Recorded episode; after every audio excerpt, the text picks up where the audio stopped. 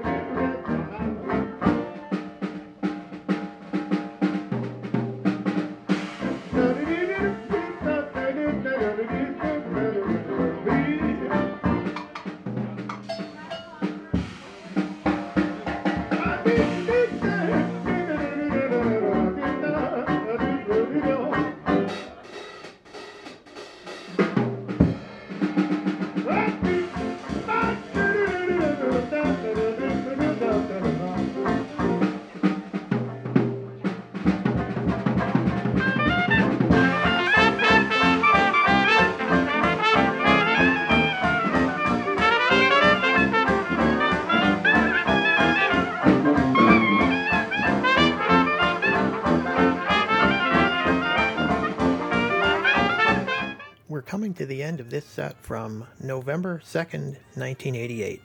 I'm John Kafalis saying thanks for listening and inviting you to come back again for another program featuring Jimmy Mazzy and friends.